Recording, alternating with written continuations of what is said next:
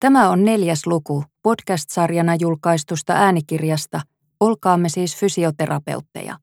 Kustantaja Suomen fysioterapeutit, kirjoittaja Laura Puro, äänitys Book Brothers Helsinki 2023, lukija Anni Tani. 4. Yhteiseen rintamaan. Naisvaltaisten alojen matala palkkataso nousi laajempaan yhteiskunnalliseen keskusteluun 1960-luvulla. Terveydenhuoltoalan ammattiliitoissa nähtiin, että voimien yhdistäminen oli paras keino nostaa ala palkkakuopasta. Järjestöjen välinen yhteistyö tiivistyi 1970-luvulla ja huipentui vuonna 1982 perustettuun tehyyn. Kutsumuksesta tulee palkkatyötä. Vaikka lääkintävoimistelijakunnan taloudellisen aseman kohottaminen oli kirjattu yhdeksi Suomen lääkintävoimistelijain yhdistyksen tehtäväksi jo perustamisvaiheessa, ei omien taloudellisten etujen ajamista pidetty yhdistyksessä aluksi sopivana. Mieluummin kuin rahasta, yhdistyksen ensimmäinen puheenjohtaja Aina Vilskman puhui työstä ja lääkintävoimistelun tarpeellisuudesta – Palkat nousisivat, kun olisivat noustakseen. Kutsumusajattelu oli leimannut terveydenhuoltoalaa 1800-luvulta lähtien. Sairaanhoitajan ammatti oli mielletty erityisen sopivaksi varakkaiden perheiden naimattomille tyttärille, joiden ei katsottu tarvitsevan elämiseen paljoakaan. Joka ensisijassa ajattelee rahaa tai mukavuuttaan tai ylenemistään, loukkaa ammattinsa ensimmäisiä periaatteita – opastettiin sairaanhoitoalan oppikirjoissa vielä niinkin myöhään kuin vuonna 1945. Sama asenne näkyi myös lääkintävoimistelijakunnassa, joka sotien jälkeen koostui isolta osin ruotsinkielisistä ylemmän keskiluokan naisista. 1960-luvulle tultaessa suomalainen yhteiskunta joutui murrokseen. Naimisissa olevien naisten työssäkäynti yleistyi vauhdilla ja yhä useampi sairaanhoitaja, terveydenhoitaja, kätilö ja lääkintävoimistelija osallistui perheensä elättämiseen. Tämä kehitys nosti terveydenhuoltoalan vaatimattomat palkat laajempaan keskusteluun. Kutsumustyön ei tarvitse enää olla armeliaisuustyötä, julisti lääkintävoimistelijalehti 1960-luvun alussa. Lehden mukaan lääkintävoimistelijoillakin tuli olla oikeus kohtuulliseen toimeentuloon. Lääkintävoimistelijain yhdistys ryhdistäytyi palkkarintamalla 1960-luvun kuluessa. Yhden merkittävän etapin yhdistys saavutti vuonna 1964, kun sille myönnettiin niin kutsuttujen vanhojen neuvotteluoikeuslakien mukaiset oikeudet osallistua valtion ja kuntien kanssa käytäviin neuvotteluihin palkoista – ja muista palvelussuhteen ehdoista. Jo seuraavana vuonna yhdistys sai läpi toiveensa lääkintävoimistelijoiden jakamisesta kolmeen eri palkkaluokkaan. Lääkintävoimistelija, vastaava lääkintävoimistelija ja osastonhoitaja. Se oli hirveän iso asia, koska siihen asti kaikilla lääkintävoimistelijoilla oli ollut yksi ja sama palkka, muistelee yhdistyksen tuolloinen puheenjohtaja Kaarina Kalliokoski. Vaikka neuvotteluoikeuksia juhlittiin yhdistyksessä vuosikymmenen saavutuksena, oli itse neuvottelujärjestelmä monelta osin ongelmallinen. Keskitettyjä virkaehtosopimuksia ei 1960-luvulla vielä ollut. Työehtosopimukset tehtiin kuntakohtaisesti, eikä valtion tai kuntien virkamiehillä ollut lakko-oikeutta. Halutessaan työnantaja kykeni sanelemaan viran ja toimenhaltijoiden työehdot oman mielensä mukaisesti – 1960-luvun puolivälissä neuvottelukelpoisten järjestöjen määrä oli lisäksi käynyt niin suureksi, ettei neuvottelemisesta enää tahtonut tulla mitään. Sairaanhoitajaliiton puheenjohtaja Toini Nousiainen kutsui tilaisuuksia torikokouksiksi. Järjestelmän epäkohdat olivat tiedossa, ja vuonna 1965 voimaan tullut menettelytapalaki pyrkikin keskittämään valtion sektorin neuvottelut valtion ja keskusliittojen välisiksi. Terveydenhuoltoalan tilannetta se ei kuitenkaan auttanut, pikemminkin päinvastoin. Suomen lääkintävoimistelijain yhdistyksen tavoin moni terveydenhuoltoalan ammattiliitto kuului toimihenkilö- ja virkamiesjärjestöjen keskusliittoon, TVK. TVKn osalta menettelytapalain mukaiset neuvotteluoikeudet oli kuitenkin myönnetty sen alaiselle virkamiesliitolle, mikä sulki TVK-laiset terveysalan järjestöt valtion neuvottelujen ulkopuolelle. Kunnat taas seurasivat valtion palkkaratkaisuja. Tilanne, jossa terveydenhuoltoalan palkkaus koettiin lähtökohtaisesti epäoikeudenmukaiseksi ja jossa työehdoista päätettiin alan järjestöjen yli, oli omiaan herättämään kasvavaa tyytymättömyyttä. Lopulta turhautuneisuus purkautui terveydenhuoltoalan historian ensimmäisenä lakkona, joka alkoi helmikuussa 1968. Lähes neliviikkoiseksi venyneessä työtaistelussa oli mukana sairaanhoitajia, kätilöitä, lastenhoitajia ja lääkintävoimistelijoita, ja se sai lääkintävoimistelijain yhdistyksen täyden tuen. Ilman lakko-oikeutta lakko oli kuitenkin laiton, eikä julkisuudestakaan juuri herunut lakkolaisille sympatiaa. Työtaistelun lopputulos oli lakkolaisille pettymys.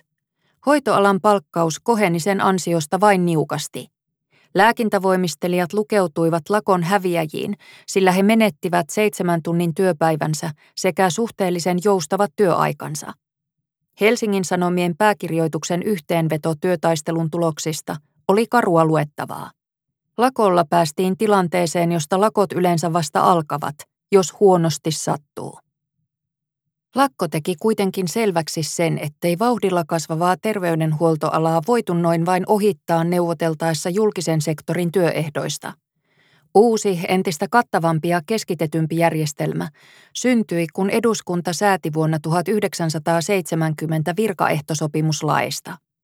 Lakien tarkoittamaksi pääsopijaosapuoleksi TVK perusti TVK-Vn TVKn virkamiesjärjestöt, joka sai valtuudet neuvotella TVKn puolesta kunta-alan ja valtion sopimuksista.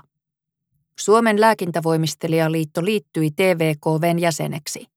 Uusi lainsäädäntö takasi virkamiehille myös lakko-oikeuden. Epäonnistunut lakko havahdutti TVK-laiset terveydenhuoltoalan järjestöt tarkastelemaan tilannettaan. Lakkoilijoilla oli selvästi ollut intoa enemmän kuin osaamista tai organisatorista kykyä. Lääkintävoimistelijain yhdistyksellä vuodesta 1969 Suomen lääkintävoimistelijaliitolla ei ollut käytössä edes työtaistelurahastoa, vaan työssä käyvät jäsenet olivat maksaneet lakkolaisille avustusta omasta tilipussistaan. Vuoden 1968 lakosta käynnistyikin lääkintävoimistelijaliiton muodonmuutos aatteellisesta yhdistyksestä oikeaksi palkkaedunvalvojaksi. Lakon opetuksia pohdittaessa järjestöissä palattiin toistuvasti myös yhteistyön merkitykseen. Terveydenhuoltoalan joukkovoima kasvoi hyvinvointivaltion mukana, mutta mikäli alan ammattijärjestöt toimisivat hajallaan, eivät ne pääsisi hyötymään tilanteesta – Samalla kyse oli TVKn sisäisestä valtataistelusta, eli siitä, kuinka hyvin terveydenhuoltoalan ääni TVKVssä kuuluisi. Jos terveydenhuoltoala aikoi jatkossa pitää paremmin puoliaan, oli sen opittava puhaltamaan yhteen hiileen, kuului järjestöjen johtopäätelmä.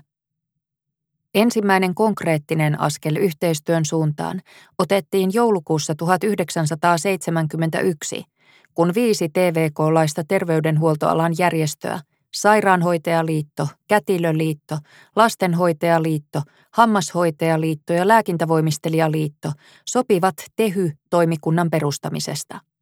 Jatkossa toimikunta sorvasi järjestöjen yhteisen esityksen TVKVlle virka- ja työehtosopimusneuvotteluihin. Myöhemmin mukaan liittyivät myös röntgenhoitajat ja apuhoitajat. Tehyn siemen oli näin kylvetty. Tiellä kohti tehyä. Yhteistyö Tehy-toimikunnassa sujui 1970-luvulla periaatteessa hyvin. Järjestely oli kuitenkin raskas, kun jokainen asia jouduttiin käsittelemään sekä toimikunnassa että seitsemän eri järjestön päätöksentekoelimissä. Lisäksi toimikunnan esitykset edellyttivät ammattiliittojen yksimielisyyttä. Mikäli yhteisymmärrystä ei saavutettu, vei Toini Nousiainen TVKn hallitukseen Sairaanhoitajaliiton näkemyksen mukaisen kannan. Toiveet tehytoimikunnan työn tehostamisesta johtivat pian pohdintoihin yhteistyön syventämisestä ja hoitoalan yhteisen ammattijärjestön perustamisesta. Liitot kuitenkin tarvitsivat aikaa kypsyäkseen varsinaiseen yhdentymisajatukseen. Yhden ongelman muodosti Sairaanhoitajaliiton koko, sillä se oli muita järjestöjä monta kertaa suurempi. Muut liitot halusivatkin varmistua siitä, että niiden ääni, tai ainakin niiden edustamien ammattikuntien ääni, kuuluisi yhteisjärjestössä. Yhtenä pienimmistä liitoista, Lääkintävoimistelijaliitto, asettui aluksi vastustamaan yhdistymistä. 1970-luvun puoliväliin tultaessa mielipiteet alkoivat kuitenkin liitossa muuttua. Yhtenä asennemuutoksen airueena toimi liiton puheenjohtajaksi vuonna 1974 valittu Heidi Paatero, joka liputti avoimesti yhteistyön syventämisen puolesta – Loppuvuodesta 1974 Paatero kiitteli lääkintävoimistelijalehden pääkirjoituksessa, kuinka on erittäin ilahduttavaa nähdä lääkintävoimistelijoiden joukossa aikaisempien varauksellisten asenteiden vähitellen väistyvän ja yhteistoimintahalun lisääntyvän. Järjestöjen välinen keskustelu yhdentymisen muodoista käynnistyi 1970-luvun puolivälissä. Yksi esitetyistä vaihtoehdoista oli itsenäisten liittojen muodostama kattojärjestö, toinen liitot tiiviimmin yhteensulauttava unionimalli. Unionimallissa tarkoituksena oli luoda kokonaan uusi hoitoalan ammattiliitto, johon liityttäisiin työpaikkakohtaisten ammattiosastojen kautta ja joka ottaisi hoitaakseen koko hoitoalan sopimusneuvottelut. Unioniin voisi kuulua myös ammattikuntapohjaisia yhdistyksiä tai jaostoja, jotka huolehtisivat ammattispesifeistä kysymyksistä, kuten jatkokoulutuksesta. Puhtaaksi viljellyssä muodossaan unionimallin arvioitiin merkitsevän vanhojen liittojen lakkauttamista. Jyväskylässä keväällä 1976 pidetyssä liittokokouksessa – Lääkintävoimistelijaliitto asettui kannattamaan järjestöjen yhdentymistä nimenomaan unionimallin pohjalta. Samalla liittokokous tosin ilmaisi kantavansa huolta lääkintävoimistelijoiden ammatillisen edunvalvonnan tulevaisuudesta ja valtuutti hallituksen selvittämään asiaa. Unionimallia kannatti myös Sairaanhoitajaliitto, kun taas Kätilöliitto korosti kannanotoissaan ammattikuntakohtaisten liittojen ja niiden itsenäisyyden merkitystä. Lääkintävoimistelijoiden piirissä yhdentymismyönteisyyttä ruokki terveydenhoitoalan kehno palkkakehitys. Tehy-toimikunnasta huolimatta ala oli ja pysyi palkkakuopassaan, mikä nostatti kasvavaa ärtymystä ammattikunnan piirissä. Tässä tilanteessa nimenomaan tehokas edunvalvontaorganisaatio ja joukkovoima alkoivat näyttäytyä parhaina keinoina edistää lääkintävoimistelijoiden asiaa. Yksinään lääkintävoimistelijaliitolla ei kuitenkaan ollut niistä kumpaakaan. Vaikka lääkintävoimistelijoiden määrä oli 1970-luvulla nopeassa kasvussa, oli ammattikunta auttamattoman pieni. Reilulla kahdella tuhannella jäsenellään lääkintävoimistelijaliitto oli vuonna 1978 TVKn kolmanneksi pienin liitto. Liiton toimisto taas oli kaukana sellaisesta iskuvalmiista edunvalvontakoneistosta, jollaista työmarkkinapöydissä menestymisen arvioitiin edellyttävän. 1970-luvun loppupuolella toimistossa työskenteli puheenjohtaja, järjestösihteeri, toimistosihteeri ja taloudenhoitaja. Ei puhettakaan, että siellä olisi ollut viestinnän avustaja tai että olisi ollut ekonomistia – ei puhettakaan, että johonkin palkkaneuvottelutilanteeseen olisi saanut laskenta-apua. Tajusin, ettei sellaisilla resursseilla voinut pärjätä työmarkkinaneuvotteluissa. Toteaa liiton hallitukseen vuonna 1978 noussut Leila Kostiainen, entinen pärssinen. Yhteisjärjestössä mittakaava olisi aivan toinen. Yhteenlaskettuna TVK-laiset hoitoalan liitot muodostivat 60 000 päisen massan – Tällaisen joukon jäsenmaksuille perustuva organisaatio pystyisi tarjoamaan neuvotteluihin paljon enemmän tukea kuin mihin hoitoalan pienillä liitoilla oli mahdollisuuksia. Tyypillistä tehymyönteisille lääkintävoimistelijoille olikin se, että järjestötoiminnassa he asettivat taloudellisen edunvalvonnan ammatillisen toiminnan edelle. Liitto on nähdäkseni ensisijassa etujärjestö, tiivisti Paatero asian puheenjohtajahaastattelussaan vuonna 1974. Kun tilannetta katsottiin työmarkkinapöydistä käsin, näyttivät lääkintävoimistelijoiden edut 1970-luvun lopulla pitkälle yhteneväisiltä muiden terveydenhuoltoalan ammattiryhmien kanssa. Yhteisjärjestön kannattajien mielestä hoitoalan sisäiset ja ammattikuntien väliset kiistat olikin siirrettävä taka-alalle ja huomio keskitettävä yhteiseen palkkataisteluun. Asenteiden on muututtava. Meidän on opittava ymmärtämään, että me olemme kaikki samassa veneessä työnantajaan nähden. Ohjeisti hallituksen varapuheenjohtaja Riitta Miettinen lääkintävoimistelija-lehdessä vuonna 1976. Visiot joukkovoimalla hankittavista palkankorotuksista eivät kuitenkaan vakuuttaneet koko lääkintävoimistelijakuntaa yhteisjärjestön mielekkyydestä. Mikäli liittokokoustunnelmista voidaan vetää koko jäsenistöä koskevia johtopäätöksiä, suhtautui arviolta puolet jäsenkunnasta yhdentymiseen vähintään epäillen. Heille suuri massa ei ensisijaisesti merkinnyt joukkovoimaa, vaan pelkoa siitä, että pieni ammattikunta hukkuisi valtavaan yhteisjärjestöön. Epäilijät korostivat ammatillisen ja koulutuksellisen edunvalvonnan merkitystä, ja heille järjestötoiminnassa oli kyse ennen kaikkea ammattitaidosta, ammatin kehittämisestä ja ammattiidentiteetistä. Samalla kriitikoita mietitytti myös yksityissektorin asema yhteisjärjestössä, joka tulisi pääasiassa edustamaan julkisen puolen työntekijöitä. Toisin kuin muissa tehyläisissä ryhmissä, lääkintävoimistelijakunnassa oli paljon sekä yksityissektorin työntekijöitä että yrittäjiä. Perustettavaan yhteisjärjestöön olivat kuitenkin tervetulleita vain palkansaajat, sillä yrittäjien lisäksi Sairaanhoitajaliitto vaati myös itsenäisten ammatinharjoittajien rajaamista yhteistyön ulkopuolelle. Me näimme, että tässä menevät joukot kahtia, muistelee kriitikoihin lukeutunut lääkintävoimistelija Anna-Maija Laitinen. Tehykeskustelu hallitsi Lääkintävoimistelijaliiton liittokokouksia 1970-luvun puolivälistä lähtien, ja aikakauden puoluepolitisoituneessa ilmapiirissä se sai myös poliittista väriä. Lääkintävoimistelijaliiton toiminnassa puoluepolitiikka oli tähän asti loistanut poissaolollaan, mutta 1970-luvun jälkipuoliskon aikana yhteisjärjestöstä muodostui ennen kaikkea vasemmistolaisiksi tunnustautuneiden lääkintävoimistelijoiden, kuten Heidi Paateron ja Leila Pärssisen, ajama projekti. Yhteisjärjestön näkyvimmät vastustajat puolestaan miellettiin oikeiston edustajiksi tai sitoutumattomiksi. Merkille pantavaa on, että eri suuntiin käyvistä näkemyksistä huolimatta Lääkintävoimistelijaliiton liittokokoukset valtuuttivat kerta toisensa jälkeen yksimielisesti hallituksen jatkamaan neuvotteluja yhteisjärjestön muodostamisesta.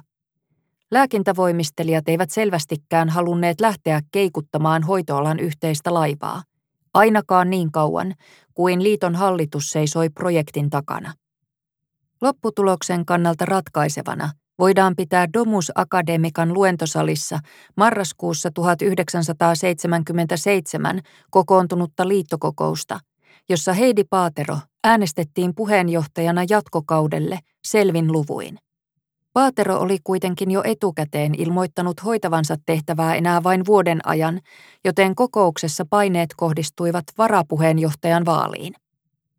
Vaalissa vastakkain olivat Leila Pärssinen, myöhemmin Kostiainen, ja Marja-Leena Vaittinen.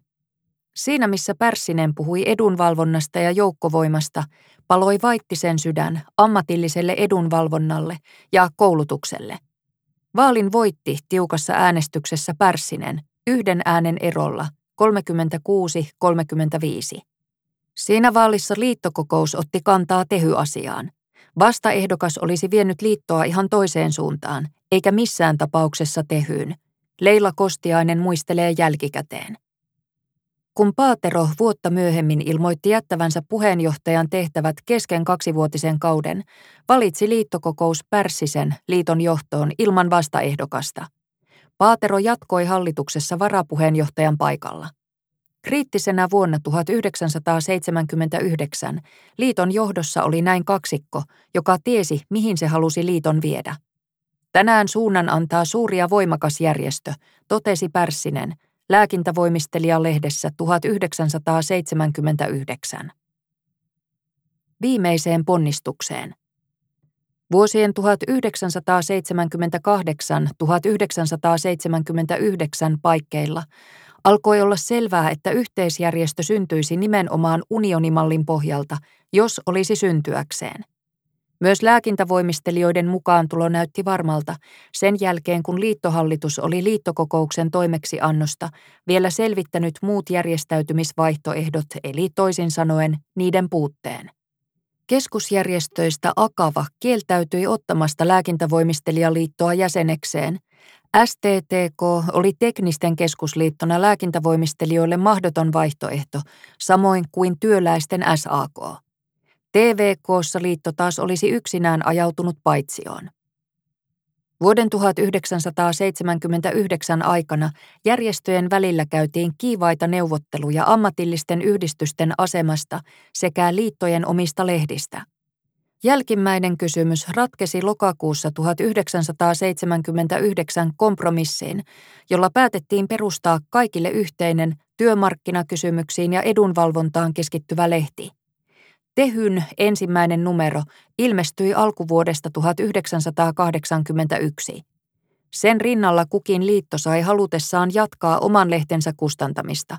Näin ilmoittivat tekevänsä sekä lääkintävoimistelijat että kätilöt. Olemassa olevien liittojen asemasta käyty kädenvääntö puolestaan kiteytyi kysymykseen siitä, olisivatko yhteisjärjestöjen alla toimivat ammatilliset jaostot rekisteröityjä yhdistyksiä vai jonkinlaisia rekisteröimättömiä toimikuntia. Lääkintävoimistelijaliiton hallitus kallistui aluksi rekisteröimättömien toimikuntien kannalle. Tässä mallissa liittojen omaisuus olisi kokonaisuudessaan siirretty yhteisjärjestölle, joka olisi rahoittanut ammatillisen toiminnan yhteisjärjestön budjetista. Lääkintävoimistelijaliiton linjausten kannalta käänteen tekeväksi muodostui Siilinjärven kuntoutumiskeskuksessa huhtikuussa 1979 pidetty liittokokous. Liittohallitus toivoi saavansa kokoukselta yksimielisen siunauksen lääkintävoimistelijaliiton osallistumiselle yhteisjärjestön perustamiseen. Tässä vaiheessa hankkeen vastustajat kuitenkin asettivat ehdoksi sen, että liitto säilyttäisi rekisteröidyn yhdistyksen statuksensa. Minulla oli nuoruusvuosilta asti ry-taustaa, joten tiesin mitä rekisteröity yhdistys tarkoitti. Se on oikeustoimikelpoinen yksikkö, joka voi omistaa omaisuutta ja toimia itsenäisesti. Muistelee vaatimuksen esittänyt Jussi Hietikko. Liittokokouksen oppositio piti tärkeänä sitä, että rekisteröitynä yhdistyksenä liitto voisi jatkossakin hallinnoida sille testamentein tulleita varoja sekä kerätä omaa jäsenmaksua ammatillisen toiminnan pyörittämiseksi. Tältä pohjalta Siilinjärven liittokokouksessa syntyi kompromissi ja liiton hallitus ryhtyi ajamaan yhdistymistä nimenomaan ry-tunnuksen alla. 19. tammikuuta 1980 Oltiin lopulta niin pitkällä, että lääkintävoimistelijaliitto, hammashoitajaliitto, laboratoriohoitajayhdistys, lastenhoitajaliitto, kätilöliitto ja sairaanhoitajaliitto allekirjoittivat Tehyn yhdentymissopimuksen. Sopimuksen mukaan uuden järjestön perustan muodostivat työpaikkakohtaiset ammattiosastot ja järjestön päättäjät valittiin suoralla jäsenvaalilla. Ammatillisten yhdistysten osalta sopimus noudatti kevennettyä unionimallia, sillä vanhat liitot säilyttivät rekisteröidyn yhdistyksen asemansa. Ne eivät päässeet vaikuttamaan hallituksen tai liittovaltuuston kokoonpanoon, mutta yhteistyöjäsenjärjestöinä niillä oli puhe- ja läsnäolo-oikeus sekä liittokokouksessa että liittovaltuustossa. Varsinainen tehyn perustaminen tapahtui puolitoista vuotta myöhemmin, kun perustajajärjestöt luovuttivat 8. kesäkuuta 1982 pidetyissä liittokokouksissaan tehylle jäsenistöjensä taloudellisen ja yhteiskunnallisen edunvalvonnan. Reilulla 50 000 jäsenellään tehystä tuli TVKn toiseksi suurin jäsenliitto. Joukkovoimaansa Tehy pääsi esittelemään jo heti seuraavana vuonna, kun TVKV aloitti kunnallista terveydenhuoltoalaa koskevan lakon 28. huhtikuuta 1983. Mukana työtaistelussa olivat Tehy, sen ulkopuolelle jättäytynyt apuhoitajaliitto, myöhemmin Super, sekä kunnallisvirkamiesliitto. Toisin kuin vuonna 1968, lakkolaiset saivat tällä kertaa julkisuudesta runsain määrin tukea. Se oli kuin euforinen kevättanssi. Tehyläiset olivat käsittämättömän innoissaan. Kuvaa Tehyn palkkasihteeriksi siirtynyt Leila Kostiainen kevään 1983 tunnelmia. Jäsenistön keskuudessa eli vahva usko siihen, että Tehyn leveiden harteiden voimin hoitoalan palkkatasoon saataisiin viimein tuntuva korotus. Tehyn teettämän kyselytutkimuksen mukaan tehyläisistä ammattiryhmistä kaikkein lakkoalttiimpia olivat lääkintävoimistelijat. Se on nousua nyt. Terveydenhuoltoala on nousemassa. Palkkakuopasta, palkkataisteluun, julisti nimimerkki Extensor lääkintävoimistelijalehdessä keväällä 1983 ja jatkoi. Meidän odotetaan tyytyvän vähän, olevan nöyriä, ihanteellisia, kutsumustietoisia – sitä kaikkea olemmekin, mutta sen lisäksi olemme alkaneet kysyä oikeuksiamme. Lyhyellä tähtäimellä oikeuksien perääminen näytti myös tuottavan tulosta. 27 päivää kestänyt lakko toi kunta-alan koulutetulle hoitohenkilökunnalle kolmesta viiteen palkkaluokan tasokorotukset – Lääkintävoimistelijoiden osalta tämä merkitsi 18-22 prosentin palkankorotuksia tilanteessa, jossa yleinen ansiotaso nousi 9 prosenttia. Tehyn historiaa tutkinut Mikko Laakso onkin todennut vuoden 1983 lakon antaneen Tehylle heti kättelyssä lujan ja määrätietoisen ammattiliiton maineen. Lääkintävoimistelijaliiton vuosi nolla – Lääkintävoimistelijaliitolle Tehyn perustamisvuodesta muodostui kaiken alusta aloittava nollahetki. Kesäkuussa 1982 liiton toimiston koko henkilökunta puheenjohtajaa myöten siirtyi Tehyn palkkalistoille. Tämän jälkeen lääkintävoimistelijaliitolla ei ollut enää lainkaan omia toimihenkilöitä, vaan tarvittavat toimistopalvelut saatiin Tehystä. Liiton osa-aikaiseksi puheenjohtajaksi valittiin kesällä 1982 Armi Salenius, joka oli istunut jo Pärssisen hallituksissa ja lupautunut liiton johtoon ensimmäisen tehyvuoden ajaksi. Tehyn perustamisvaiheessa Lääkintävoimistelijaliitto oli joutunut luopumaan omistuksessaan olevista TVK-talon osakkeista perustettavan Tehyn hyväksi – Tehyn omistukseen siirtyivät myös kaikki liiton toimistokalusteet yhtä kirjoituskonetta lukuun ottamatta. Kirjoituskoneen lisäksi liitto sai pitää sille lahjoitetut rahastot, samoin kuin liiton ensimmäisen puheenjohtajan Aina Vilskmanin testamenttaaman huoneiston Helsingin etutöölössä. Tehyn vetovoima oli 1980-luvun alkupuolella suuri, ja moni AY-toiminnasta kiinnostunut lääkintävoimistelija siirtyi toimimaan Tehyn ammattiosastoissa. Monet jopa luopuivat lääkintävoimistelijalehdestä ajatuksella, että pelkkä Tehylehti riitti, muistelee Anna-Maija Laitinen.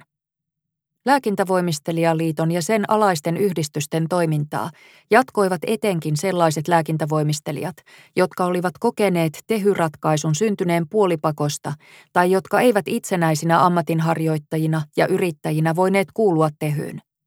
Vallitseva tunne näiden järjestöaktiivien keskuudessa oli, että perustajaliittojen toimintaedellytykset pyrittiin tehyssä tukahduttamaan.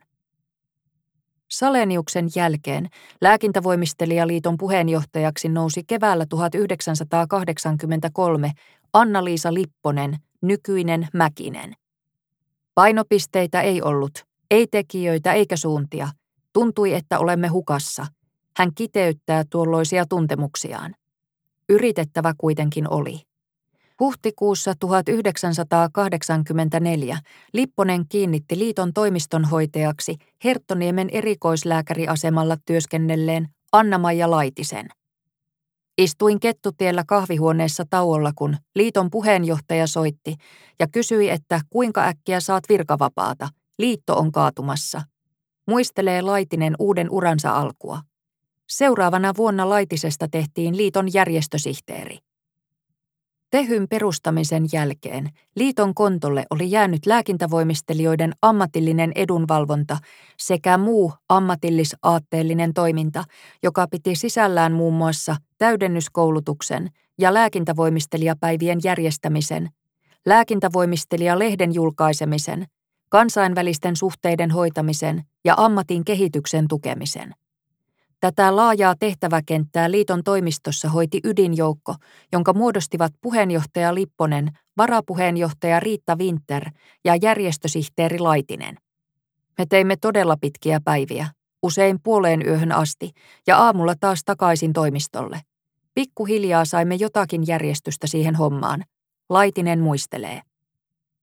Yksi ensimmäisistä asioista koski lääkintävoimistelijalehden tulevaisuuden turvaamista, sillä oma lehti miellettiin paitsi ammattikunnan äänen kannattajaksi, myös keskeiseksi ammattipätevyyden ja ammattiidentiteetin vahvistajaksi. Anna-Liisa Lipponen organisoi omien kontaktiensa kautta lehdelle asiantuntevan toimituskunnan ja vuosien 1984-1987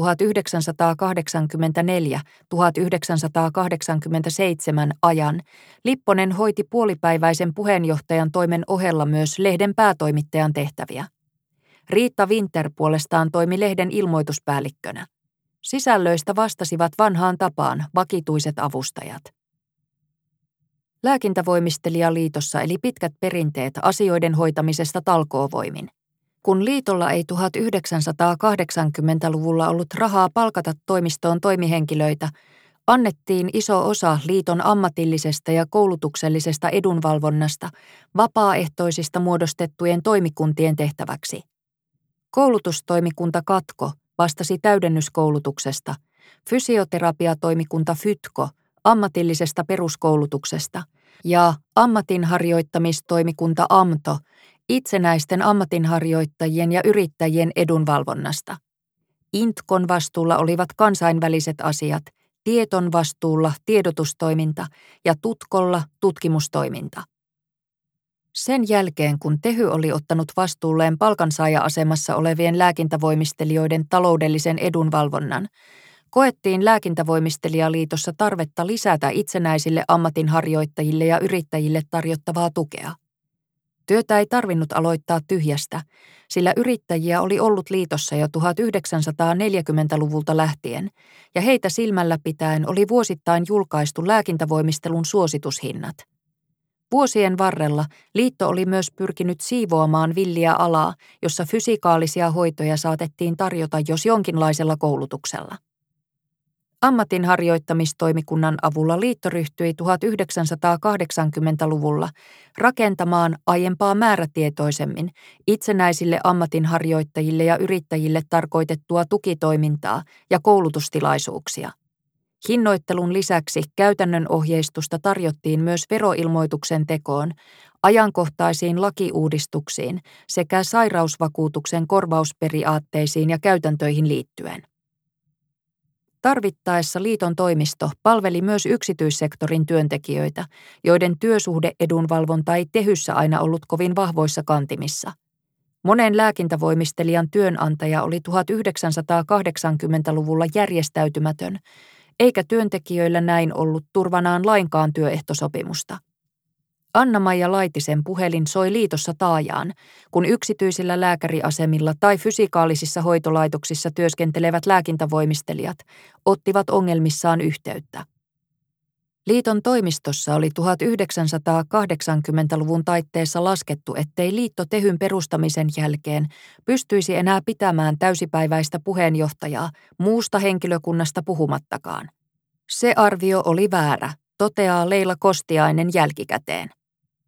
Tehyltä saatavien jäsenmaksupalautusten ohella liiton toimintaa voitiin rahoittaa omilla jäsenmaksuilla, joita kerättiin sekä yrittäjiltä ja itsenäisiltä ammatinharjoittajilta että alennettuna palkansaajilta Tehyn jäsenmaksun rinnalla.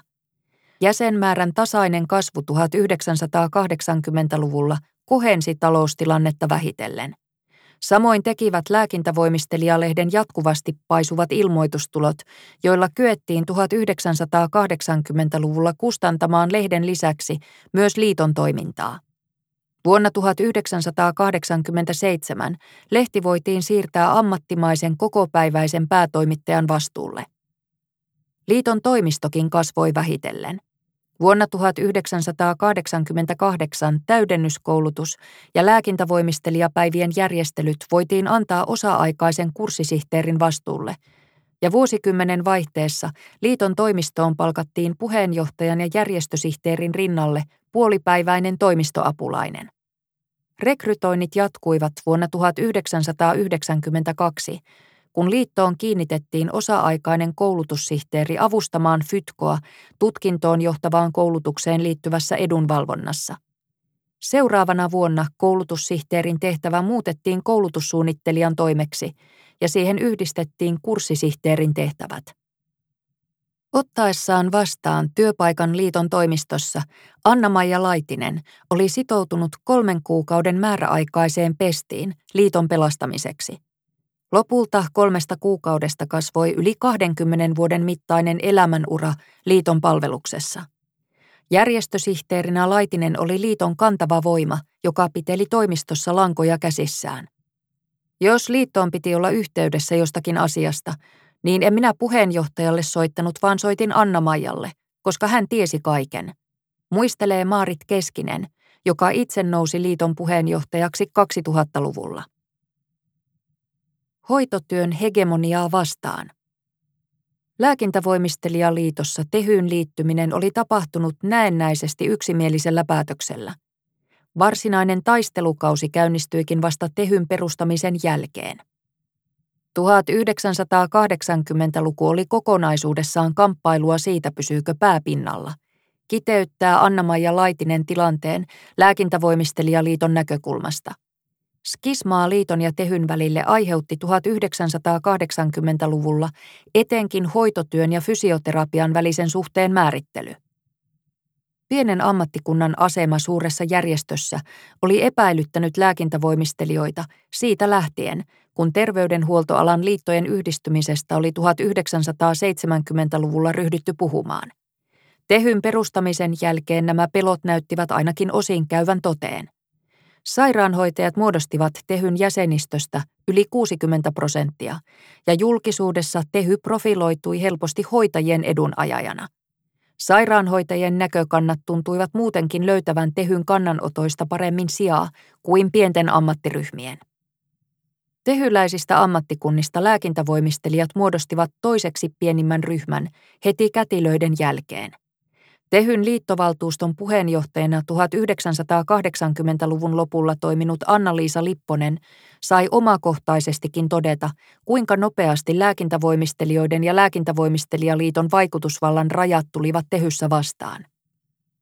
Paperilla Tehyn ja sen perustajajärjestöjen välinen työnjako näytti selvältä.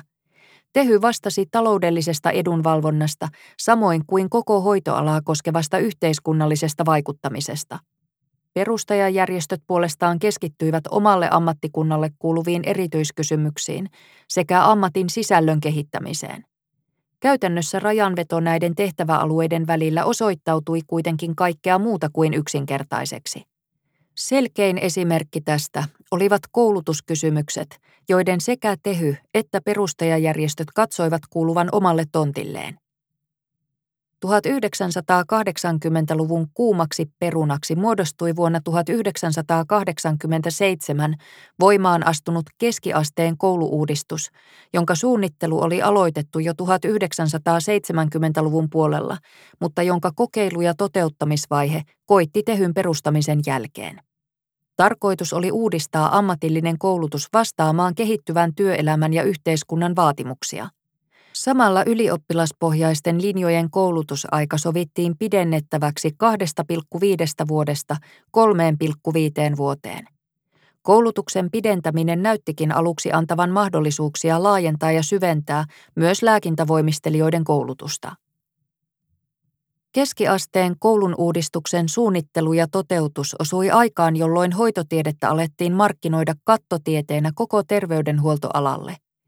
Tässä hengessä ammattikasvatushallituskin päätyi 1980-luvun alkupuolella esittämään, että uudistuksen yhteydessä hoitoopista tehtäisiin kaikille terveydenhuoltoalan opiskelijoille yhteinen pääaine. Myös lääkintävoimistelua oli määrä tarkastella sairaanhoidon erikoisalana niin, että sen opetus alkaisi yleisjaksojen jälkeen vasta opintojen loppupuolella. Koulun uudistusta varten ammattikasvatushallitus alkoi valmistella valtakunnallisia opetussuunnitelmia. Lääkintävoimistelijaliitolle ajatus hoitoopista lääkintävoimistelun pääaineena oli kauhistus. Vuonna 1983 antamassaan lausunnossa liitto korosti sitä, kuinka lääkintävoimistelijat olivat historiassa samaistuneet pikemminkin liikunnallisiin ammatteihin kuin hoitotyöhön. Sairaanhoito-oppilaitoksiinkin lääkintävoimistelu oli siirretty vasta 1960-luvulla. Sitä ennen koulutusta oli annettu osana liikuntatieteellistä opetusta tai vain lääkintävoimistelijoille tarkoitetuissa opistoissa.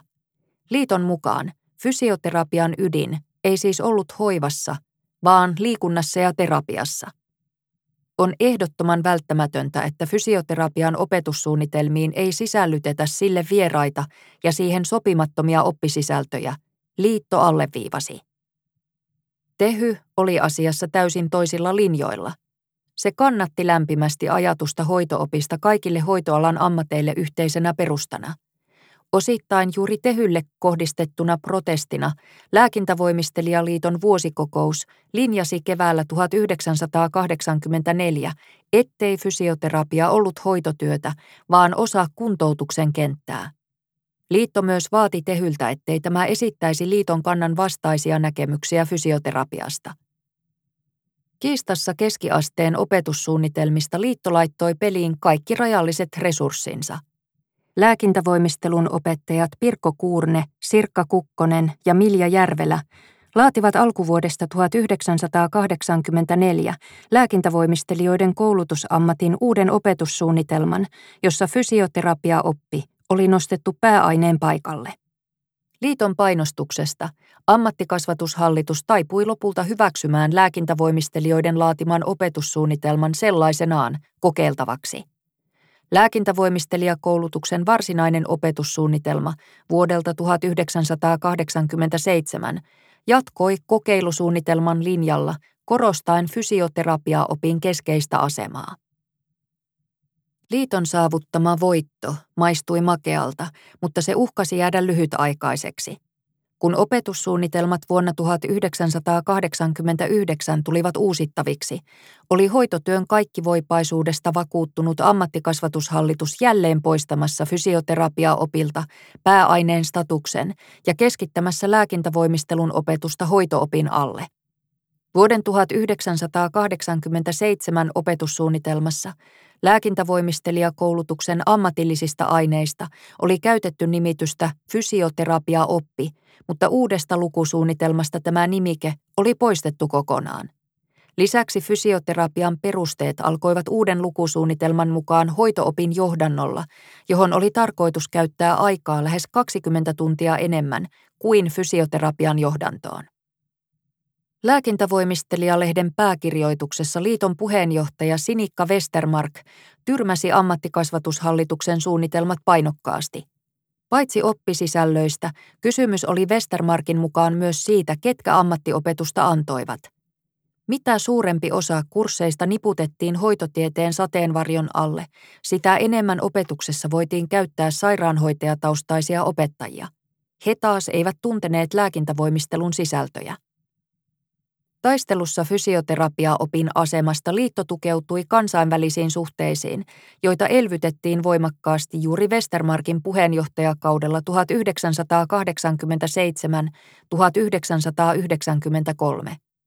Fysioterapeuttien maailmanjärjestöstä, BCPTstä, samoin kuin pohjoismaisilta sisarliitoiltaan, lääkintävoimistelijaliitto sai selkänojaa opetussuunnitelmia koskeneille vaatimuksilleen. Muistan, että jossain vaiheessa me kiikutimme ammattikasvatushallitukseen tanskalaisen maailmanjärjestön edustajan selittämään, mitkä olivat fysioterapian koulutuksen perusteet ja VCPTn raamit. Sinikka Jäntti, entinen Westermark, muistelee. Liiton mukaan pääaineen nimen puuttuminen lukusuunnitelmasta oli omiaan heikentämään suomalaisen lääkintävoimistelun asemaa tilanteessa, jossa rajat olivat avautumassa ja Eurooppa yhdentymässä. Kansainvälisessä kontekstissa fysioterapiaa ei nimittäin tarkasteltu hoitotyön, vaan fysioterapia opin tietoperustasta käsin, joten ulkomailla suomalainen opetussuunnitelma ei välttämättä avautunut lukijalle. Tämä taas saattoi hankaloittaa suomalaisten lääkintävoimistelijoiden asemaa eurooppalaisilla työmarkkinoilla. Intensiivisestä vaikuttamistyöstä huolimatta Lääkintävoimistelijaliitto joutui 1990-luvun taitteessa nielemään tappion. Vaikka fysioterapiaoppi säilyi lääkintävoimistelijan koulutusammatin pääaineena myös vuoden 1990 opetussuunnitelmassa, loisti se lukusuunnitelmassa poissaolollaan. Lisäksi kuntoutus oli häivytetty opetussuunnitelmasta kokonaan, ja uutena elementtinä sinne oli ilmestynyt aiemmin torjuttu hoitooppi. Tämä järjestely jäi lopulta kuitenkin lyhytaikaiseksi.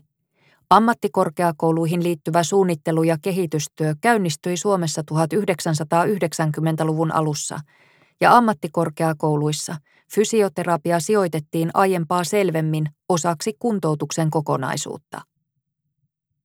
1980-luvun opetussuunnitelmataisteluissa juuri liiton vaikuttamistyön voi katsoa olleen ratkaisevassa roolissa. Ilman lääkintävoimistelijaliiton väliintuloa Tehyn vaalima ajatus kaikkien terveydenhuollon ammattien sijoittamisesta hoitotyön alle olisi ollut ainakin askeleen lähempänä toteutumista. Viime kädessä hoitotyön ja fysioterapian suhteen määrittelyssä oli kyse siitä, säilyisikö lääkintävoimistelu tulevaisuudessa itsenäisenä ammattina. Tästä näkökulmasta hoitotyön hegemonian vastustamista voi pitää yhtenä lääkintävoimistelijaliiton 1980-luvun keskeisimmistä tehtävistä. Samalla koulutustaistelu hitsasi yhteen Tehyn perustamisen hajannuttamaa lääkintävoimistelijakuntaa. Kuten Sinikka Westermark lääkintävoimistelijalehden pääkirjoituksessa 7 1988 tiivisti, lääkäreitä emme ole, hoitotyöläisiksi emme halua tulla, olkaamme siis lääkintävoimistelijoita. Tähän päättyy neljäs luku podcast-sarjana julkaistusta Laura Puron äänikirjasta Olkaamme siis fysioterapeutteja. Lukija Anni Tani. Kaikki kirjan luvut ovat kuunneltavissa omina podcast-jaksoinaan.